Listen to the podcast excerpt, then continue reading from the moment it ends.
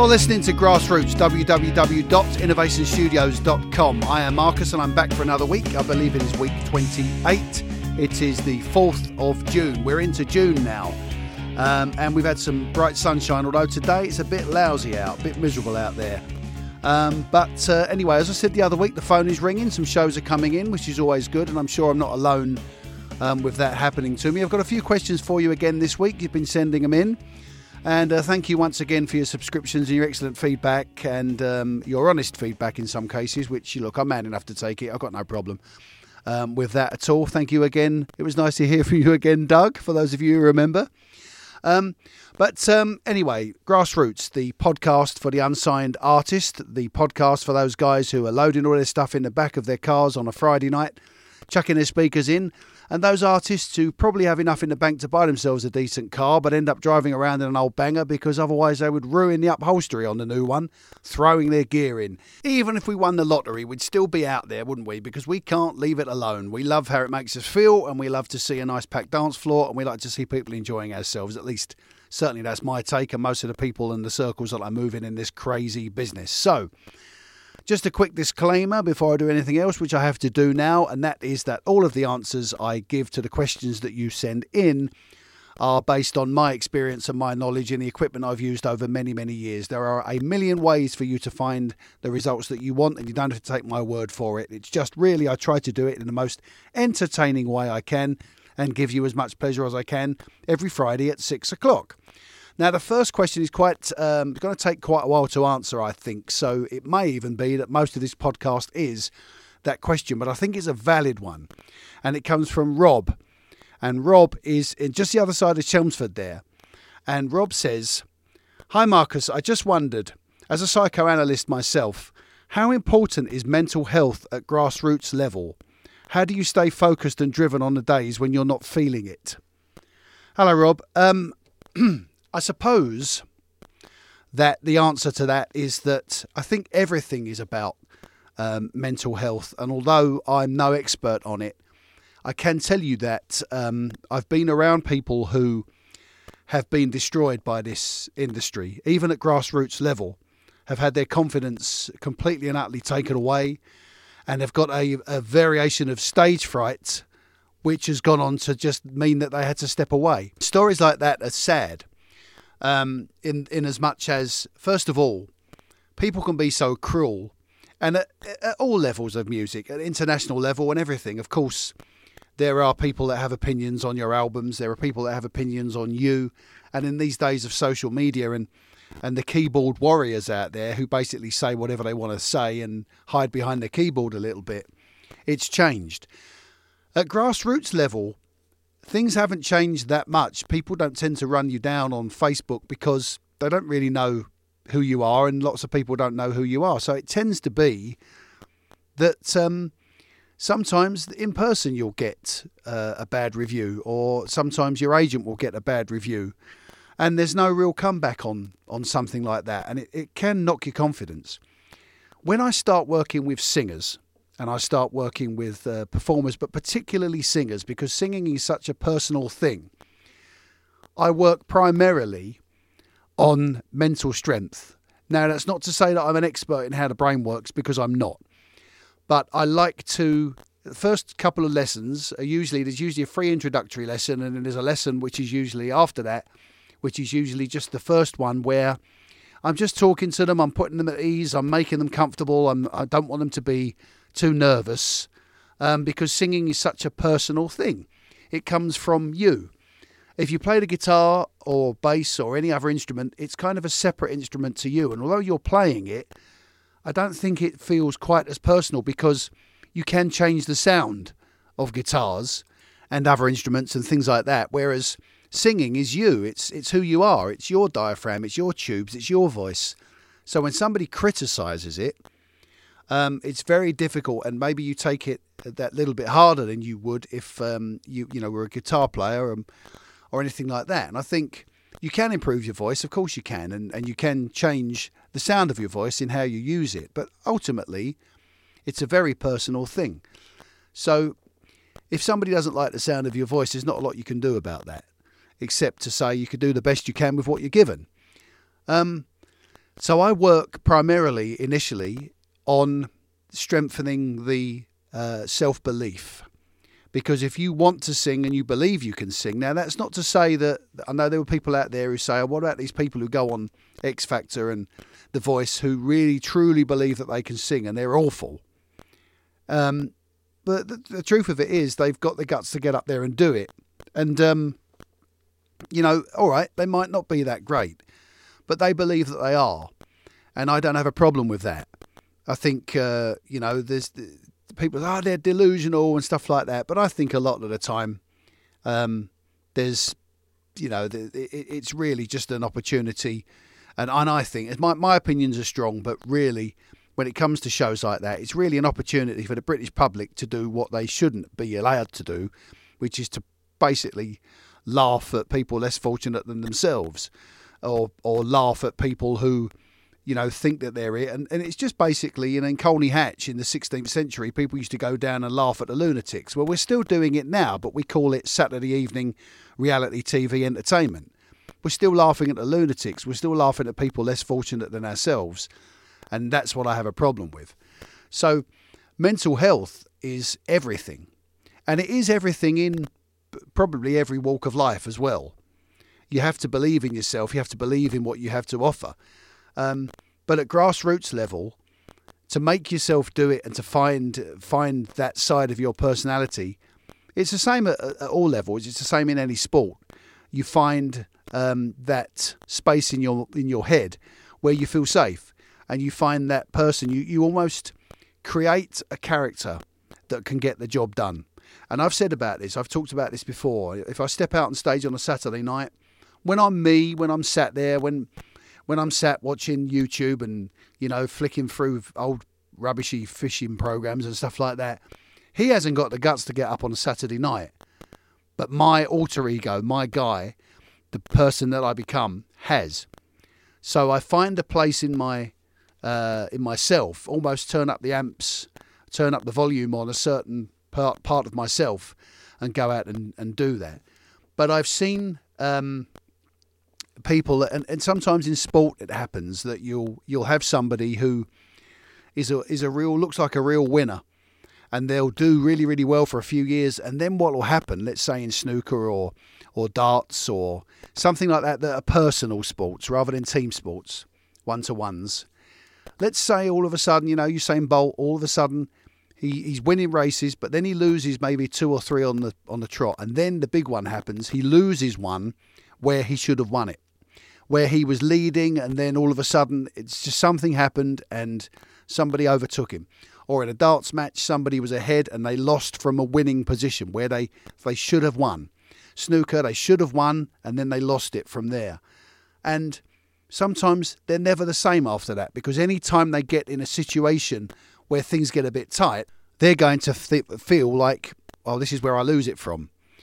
Um, and it's funny how that one time that you lose tends to be so much more painful than the amount of times that you found a way to win from a losing position.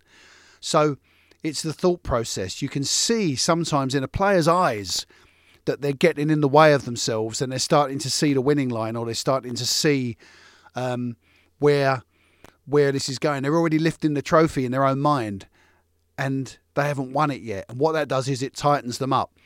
And alternatively, what we also have seen in sport and many things over the years, but in particular sporting events and, and team sports as well to a certain extent for this point, is that you get to the to the level where you think, well, we've lost anyway, so we might as well have some fun. And then you start playing with a freedom. And when you start playing with a freedom, all of a sudden things get closer. Because the guy who's in front starts thinking about winning, and then you're coming back and then he starts getting worried you think you've already lost, so you keep pushing forward and and just having some fun and just playing the game. And it's usually now there's an un, I I call it an unwritten rule, but you know of course there are there is proof that um, you know of, of, of both arguments. I always have said that that I would say ninety times out of hundred, the player or the team that was originally ahead stumbles over the line when it gets close. So how many times have you seen somebody who was who was ahead, maybe let's say in snooker, maybe first to 18, they're probably lead in 17 12. And what happens is the player who's got 12 thinks, right, well, I might as well have some fun. Then it's 17, 13, 14, 15. Then it gets to 17, 16, and the player who's behind thinks, I could nick it from here. Then the pressure is on him. And the bloke who was originally in front, or a lady, you know, women play snooker too, sneaks over the line, puts it back together again, and sneaks over the line. I've seen it in all sports. It's just the way that the mental health and the way that the pressure and the way that the mind works. You know, you have to believe in yourself when you're going to perform. You have to believe in what you have to offer. And I think it's important that you don't, um, you, you try and keep yourself on your feet on the ground to a certain extent. You have to be strong enough to accept the weaknesses and look at the things that you can't do and look at the songs that you can't sing and accept that maybe you'll never sing them. Let it go and find another song that suits you better. Find something else. Um, mental strength, like sportsmen, um, tennis is another another sport with which again falls into the category of you know somebody's ahead and gets in the way of themselves. And it's the thought process that does it. It isn't ability. It isn't technique. It's the thought process. And music, um, I've been on stage a few times when my guy hasn't been there, and it's just been me. Sometimes he isn't there, and they are the times when you feel lonely they are the times when you wonder if people are, are, are, looking at you and thinking, are they saying that I look like somebody? Are they saying that I'm rubbish? You start wondering about what people think. And it's like uh, this side of your personality. And when your confidence goes um, and you're on stage, to still have to find enough to get the job done. Like sportsmen who has to who have to sort of force themselves back into form. They have to make themselves do it. They have to find a way of getting results when they don't feel like it. You know that I'm sure that there are sportsmen out there and there are musicians out there that have a row with a missus just before they go out. You don't feel like, you know, uh, doing anything.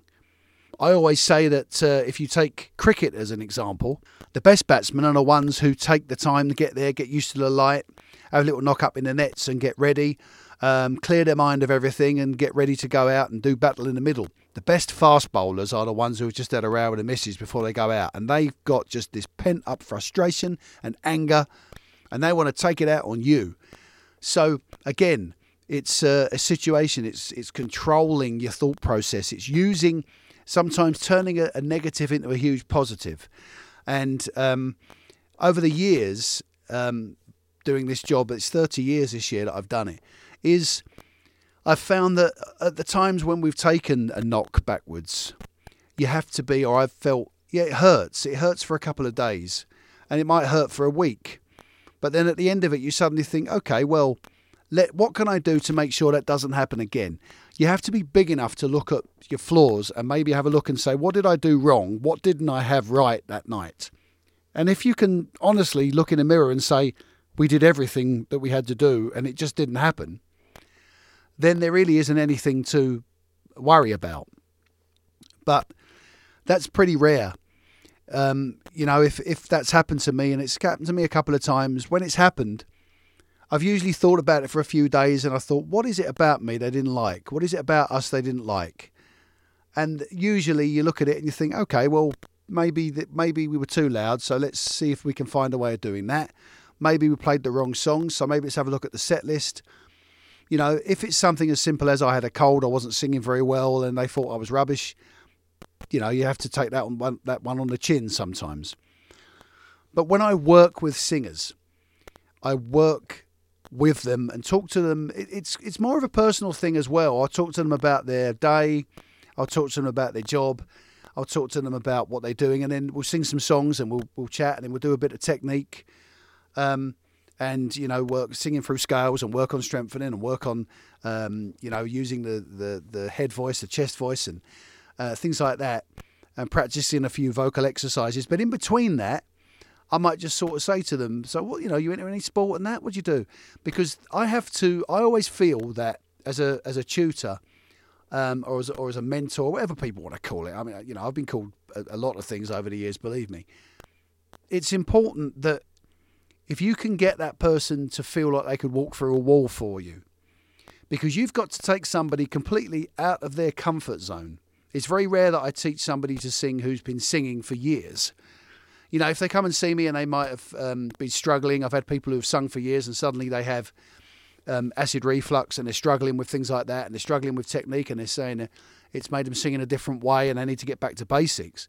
But usually, if I'm working with somebody who's who's getting into singing, they're usually very new to it, and I've got to take them out of the comfort zone, which is usually um, singing in their front room or singing in their car or singing in their head very softly along with their phone. And I've got to make them stand there and, and belt using a diaphragm, pushing everything out, you know, having a roaring fire in the guts and using the um, using their head as the chimney for that. It all comes, you know, fi- flying out. And um, to get them to do that, it's very much like um, getting somebody to do something completely out of their comfort zone. Somebody who thinks they can sing and feels they might be a good singer, within a couple of hours of meeting me, has suddenly got to sing really proudly and really loudly. And, you know, so in order for me to get that, I have to focus on their mental health to a certain extent. I have to try and tap into their thought process. I have to make them feel at ease because all the technique in the world, all of the practice in the world, all of the songs in the world that you could find for them to sing won't make any difference unless they believe at some point that they can do it and unless they're brave enough to do it. And I've seen people destroyed by this business where they've got two or three uh, two or three bad reviews and then their confidence has gone and and then every gig they were nervous before they even got there. They were frightened before they'd even got there of what people might say or people might do. Happens at all levels, happens at all in all genres. There's been people over the years, comedians and other people in TV who have got stage fright.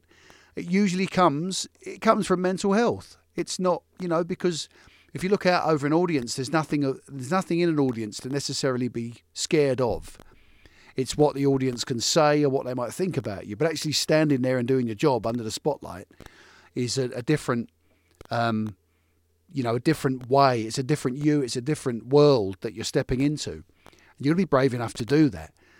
And uh, in answer to the second part of your question, Rob, when you're when you're trying to stay focused and driven on the days when you're not feeling it, um, for me, um, it's my job, and what I do is I remind myself um, that uh, I'll, I'll, be honest with you all. All right, my dad was a, a floor layer, carpet fitter, and I know everybody says it and everybody thinks it, but he really was the most hard-working person I ever met.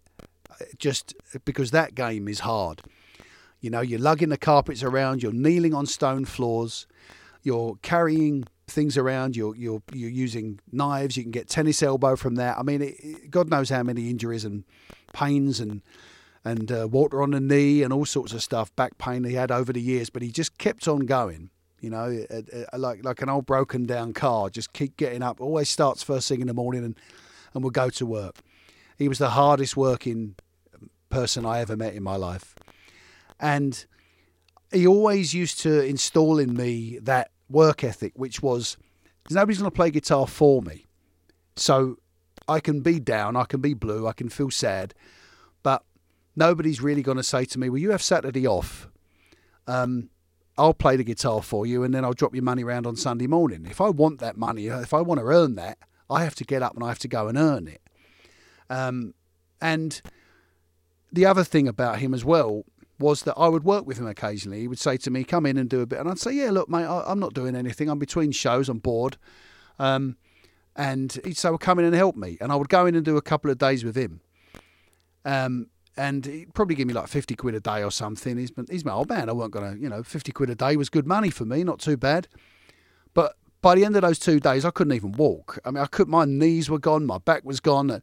I'd ache like hell, and I'd get hundred pound at the end of it. And then I'd think, do you know what? I get two hundred pound for singing on a Saturday night for two hours.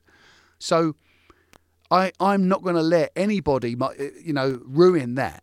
As long as people are phoning me, as long as people are booking me, as long as people are uh, wanting to see me, and as long as people are putting me in their diary and putting me on their posters and advertising me and then I could be on my knees every single day fitting carpet and not be able to walk. I could be, as as uh, Geoff Boycott used to say when he walked out to bat, and I think he said it to himself. He made a point of saying it to, to himself every time, which was, "I could be down the mines." He was, ste- he, you know, whenever he didn't feel like it, he would step out and uh, Headingley and on a be- beautiful sunny day with his bat and go out and face some of the greatest players, uh, sometimes in the world. And whenever he didn't feel like it, he'd look at it and say, "Well, I could be down the mines." If if the cricket hadn't worked for him, he would have been a coal miner, and he wasn't. And the guys who were down the coal mines and stuff like that were probably taking an afternoon off work to come and watch him bat because he cared about what he did, and it, things like that would always drive him on.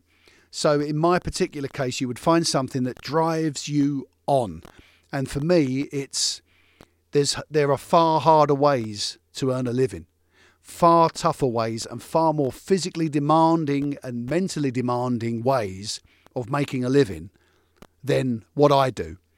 I think on a, on a larger scale, maybe at international level, you'd have to ask them. But I'd imagine when you're working on an album that you know, or you're working on a TV show that you know millions of people are going to hear, I think that's a different pressure um, and a different thought process, I'm sure.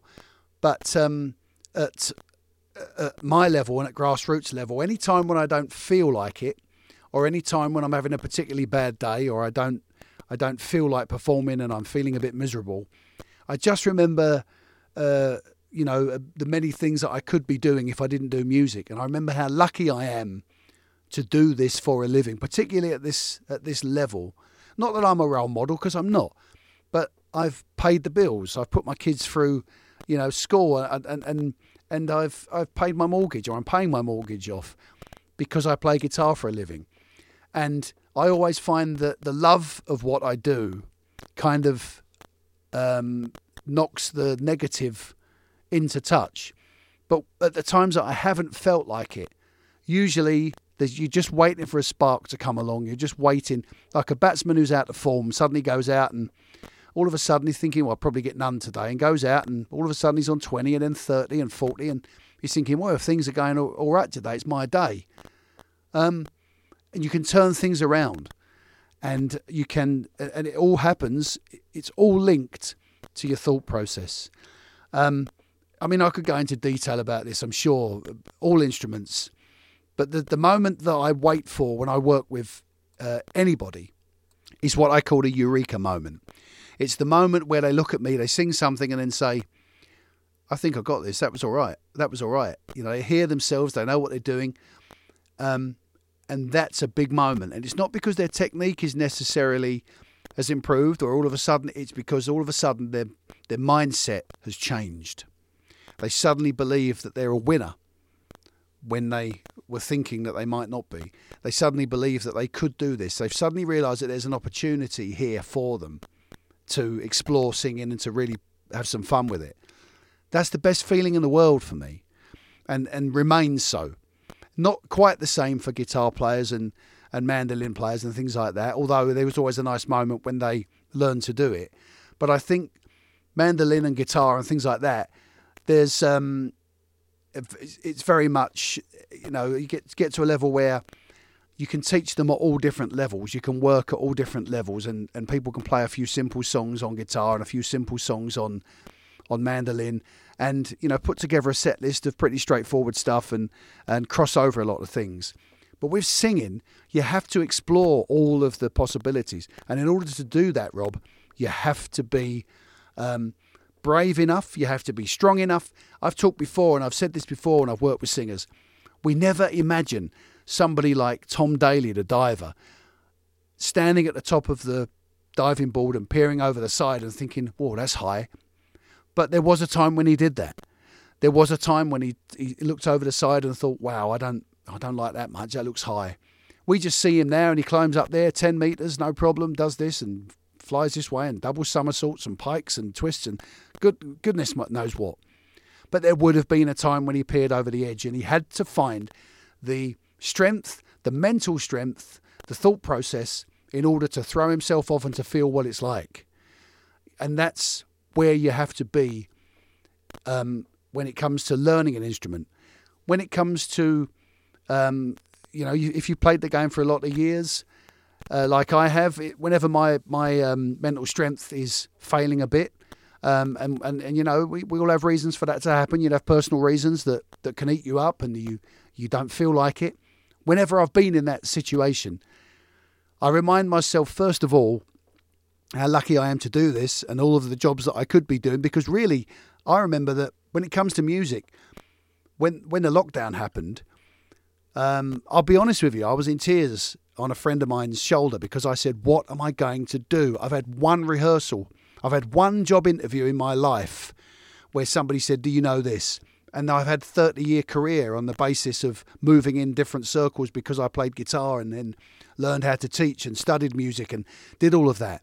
If you take music away from me, what am I going to do? So it was frightening because it wasn't the, necessarily the performing. How am I going to earn a living when there isn't a living there to be earned? And I can't really do anything else. Yes, I mean, I, I know I could flip burgers in McDonald's and, and uh, I could stack shelves at Morrison's or, you know, could, there are other jobs. But again, um, I'm looking at it and I'm thinking, well, what, what am I going to do that's going to make me feel like this? That's going to be rewarding. That's going to, eh, you know, where you get those those moments where you make somebody's evening or you you change somebody's um, career almost by by suddenly telling them, you know, that song you've written is quite good, and all of a sudden they've written an album and they've released it and they've done. How am I going to feel so uh, as fulfilled and as proud and as as solid as I do doing this job? You know, if I'm doing something else, and and if it came to it, I'd have had to. Um, and I still might have to. We don't know what's around the corner, but um, you have to. At, at, at the times when uh, when music has hurt me, I've always remembered that there's a reason why I've done this job for as many years as I have, and the reason must be that I'm pretty good at it. It can't be you can't blag it for that many years.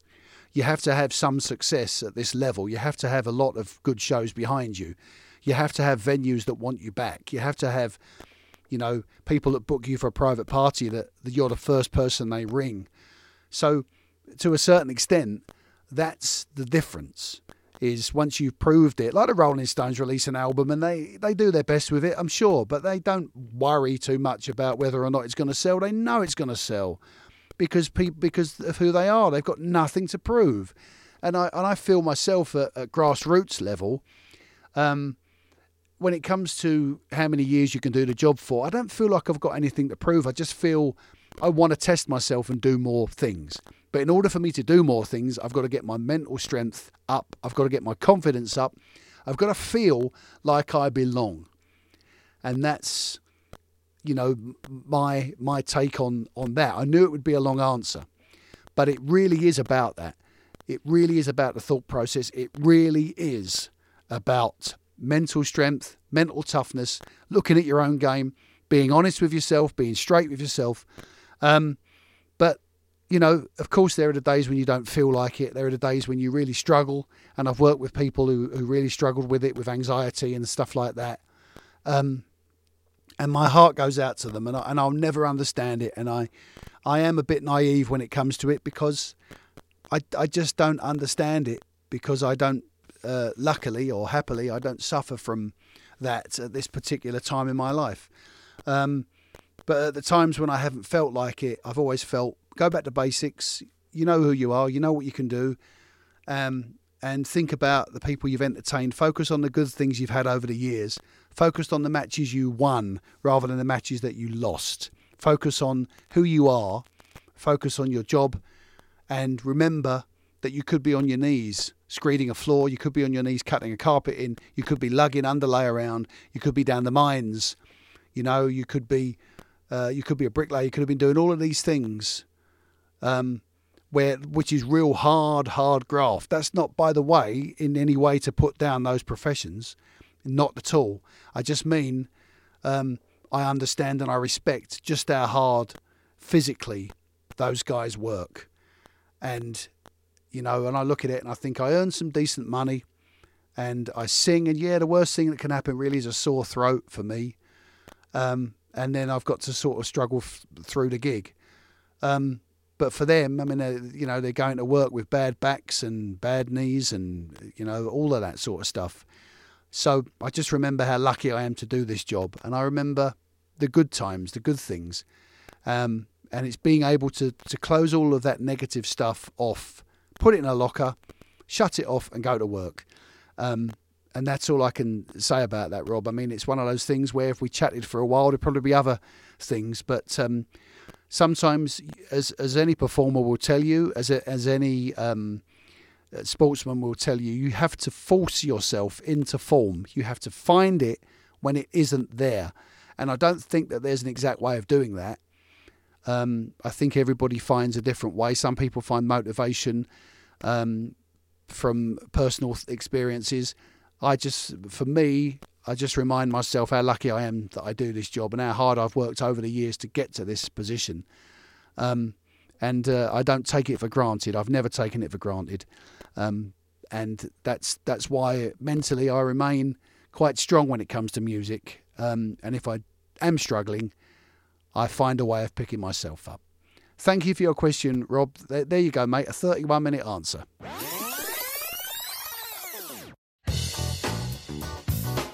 Music tuition online. Have your guitar, bass, mandolin, vocal tuition, even production live online. One to one tuition via Skype or alternative streaming media. Learn from the safety of your own home. For further information, please contact us at Innovation Studios at www.innovationstudios.com. Darren says, Hi Marcus, when I'm singing at home, um, it sounds okay, but I really do need to make the transition to stronger vocals. How do you recommend I do that? Well, Darren, book some lessons with me and I'll get you sorted out.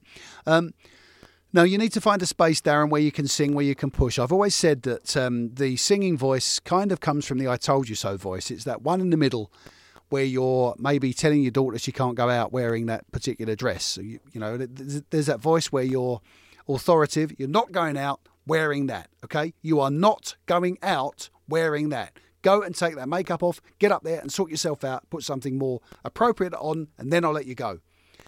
But it's not screaming, it's not, yo, you're wearing this. It's just that voice that's authoritative. And you need to find that. Um, there's a couple of different ways of practicing the technique for that. Um, which is to to um, just you can get some, a friend of yours to stand opposite you, and then you can stand and talk to them um, from maybe a foot away, and then as you back off, maybe down the garden or down across the, the room, you need to talk a little bit louder in order to just keep that down. So what I'm going to do now is I'm just going to back up from the microphone and try and keep the wave the same. So at the moment I'm about an inch away. So at the moment I'm about six inches away. At the moment, um, going back a bit, I'm about nine inches away um, at the moment, I'm about a foot away from the microphone, so I'm just pushing the voice a little bit more. I'm not shouting, I'm just pushing it just to get it to come out. And if I go back to about two foot away, I need to just push a little bit more, but I'm not shouting, I'm just projecting. And as I walk back towards the microphone again, which I'm doing as I speak to you now, I'm moving back in. So nine inches away, six inches away, five inches away, four inches away, right up to the microphone again, brought the voice back down where it needs to be. And when I'm looking at the wave in front of me, and if you wanted to prove it, you could put this on uh, a program and you'd see that the wave was fairly consistent. It didn't leap out, it didn't jump anywhere. So you can practice that technique. Now, at no time was I shouting, I was just projecting what I had. I wasn't ever screaming or shouting, and it was coming from the diaphragm. And that's the difference. It's the burning fire, it's coming down here. Now, when you're practicing at home, it's very difficult to find um, somewhere to practice. I spoke about this the other week. You're trying to make that transition into strong vocals. It's got to be really that you sing into the curtain, you sing into the corner, you sing into the old cushion over the face, just to try and get that bit of strength there. Um, but um, you know, making a transition to strong vocals is really finding where the voice comes from and then being able to control it. And again, it's being brave enough to. Um, it's a, it's a bit like if you learn to drive in a in, a mini, and then all of a sudden you, you get a job as a lorry driver somewhere along the line, or you want to apply to be a lorry driver. You've got to make that huge transition from one set of controls to another set of controls, and still got to learn how to how to work everything.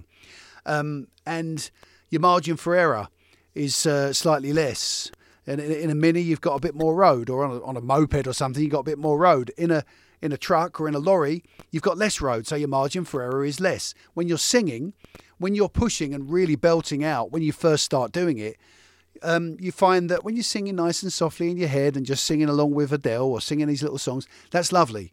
But it's being able, once you step away from it and you go from the moped to the mini to the lorry, that's where you've got to push and really you've got this bigger instrument that you've got to learn to control. Once you can control it, it's fine. But it's just learning how to do that. That's what that's what takes the time. Um, and again, like I said, you can come and see me. We can work on technique, or, or there's a, I'm sure there are plenty of things online that you can find and you can learn about. So don't, you know, don't worry about that. But um, it is hard. It's not easy. I always look at um, singing when I when I work with people. I always think that the important thing is that uh, when you when you first start singing and you're singing in your living room or singing in your bedroom with a hairbrush or whatever, you're very much climbing a hill and when you're climbing the hill, you, you, you're kind of going at a steady pace. You're not trying to rush too much. And then you learn to sing from the diaphragm. Then you learn to sing from the burning, burning, roaring fire that's inside. When you do that, you start running downhill. And you go from controlling your pace going uphill to your legs and everything going faster than you want them to go. And you have to learn how to control that. Singing rock music, singing power stuff is running downhill and your legs are going faster than you want them to go, and you have to learn how to slow things down. When you first start singing in your room, you need to learn how to speed things up. And there's that point where you get to the top of the hill, and then you learn how to use that technique, and bang, you're down. You're rolling down the hill, you're going faster than you want to. You've got to hold it together, you've got to learn how to control the pace when the pace is getting away from you. And that's the difference. So think of it as being um, transitioning up to a bigger vehicle with uh, a, with a bigger range, with a bigger width, a huge uh, vehicle that you've still got to learn how where everything is. You still have to know where the indicators are. You still have to know where the windscreen wipers are. You still have to know where the brakes are. But you have to think in a different way when you're in one vehicle to what you are in the other. And you'll find if you do that, there, there are times when, and it's happened to me, you you might metaphorically get out of the lorry straight into your mini and start driving, and you think, my God, I'm I'm driving this in the wrong way. Uh, very much like I've I've tried to do a, few takes recently on on the Men of Earth album. Um, one of the songs I sang, uh, Johnny Biggs, I belted, and I suddenly said, "No, what am I doing that for?" Because the song before I've been belting. So I, I, and I and the next next one came along, and I said, "Okay, let's record. Let's get a take." And I just carried on belting because I was in that frame of mind. I was in that mindset. I was in the big lorry. I wasn't in the mini where I needed to be. So made the transition, got back into the mini, had a quick look around. Yeah, good. Let's go to work. So you have to remember that uh, making a transition is a different thought process. It's a different engine size. It's a different vehicle width, um, and it's a different way of controlling running downhill as opposed to walking, maybe not uphill, but certainly walking on an even pavement.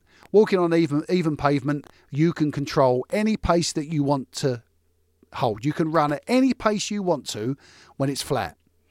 But as soon as you're running downhill, you have to learn how to bring in what is getting away from you. You have to learn how to bring your legs back when they're getting in front of your body. You have to learn how to bring your voice back in when everything is firing out. And like smoke signals, the smoke doesn't know. It just comes roaring up. And it's what people do with the blanket or what people do above that sends the smoke into different areas. When people blow smoke rings, the smoke doesn't know. It's what we do with the smoke and how we blow it out that makes the smoke ring. That is the difference. So it's learning how to make the transition from one instrument to another. It's taking your voice from being that one that's in your room and nice and soft and singing along and then pushing it out to the point where you're able to just let yourself go. Run downhill. Call your daughter. What are you doing that for? What are you doing? Or just call your mates. Just say to one of your mates, go upstairs and I'm going to try and call you, but I'm not going to shout at you. I'm just going to sort of go, Dave, Dave. Try and find the voice in the middle that just sits there. Um, so there we are.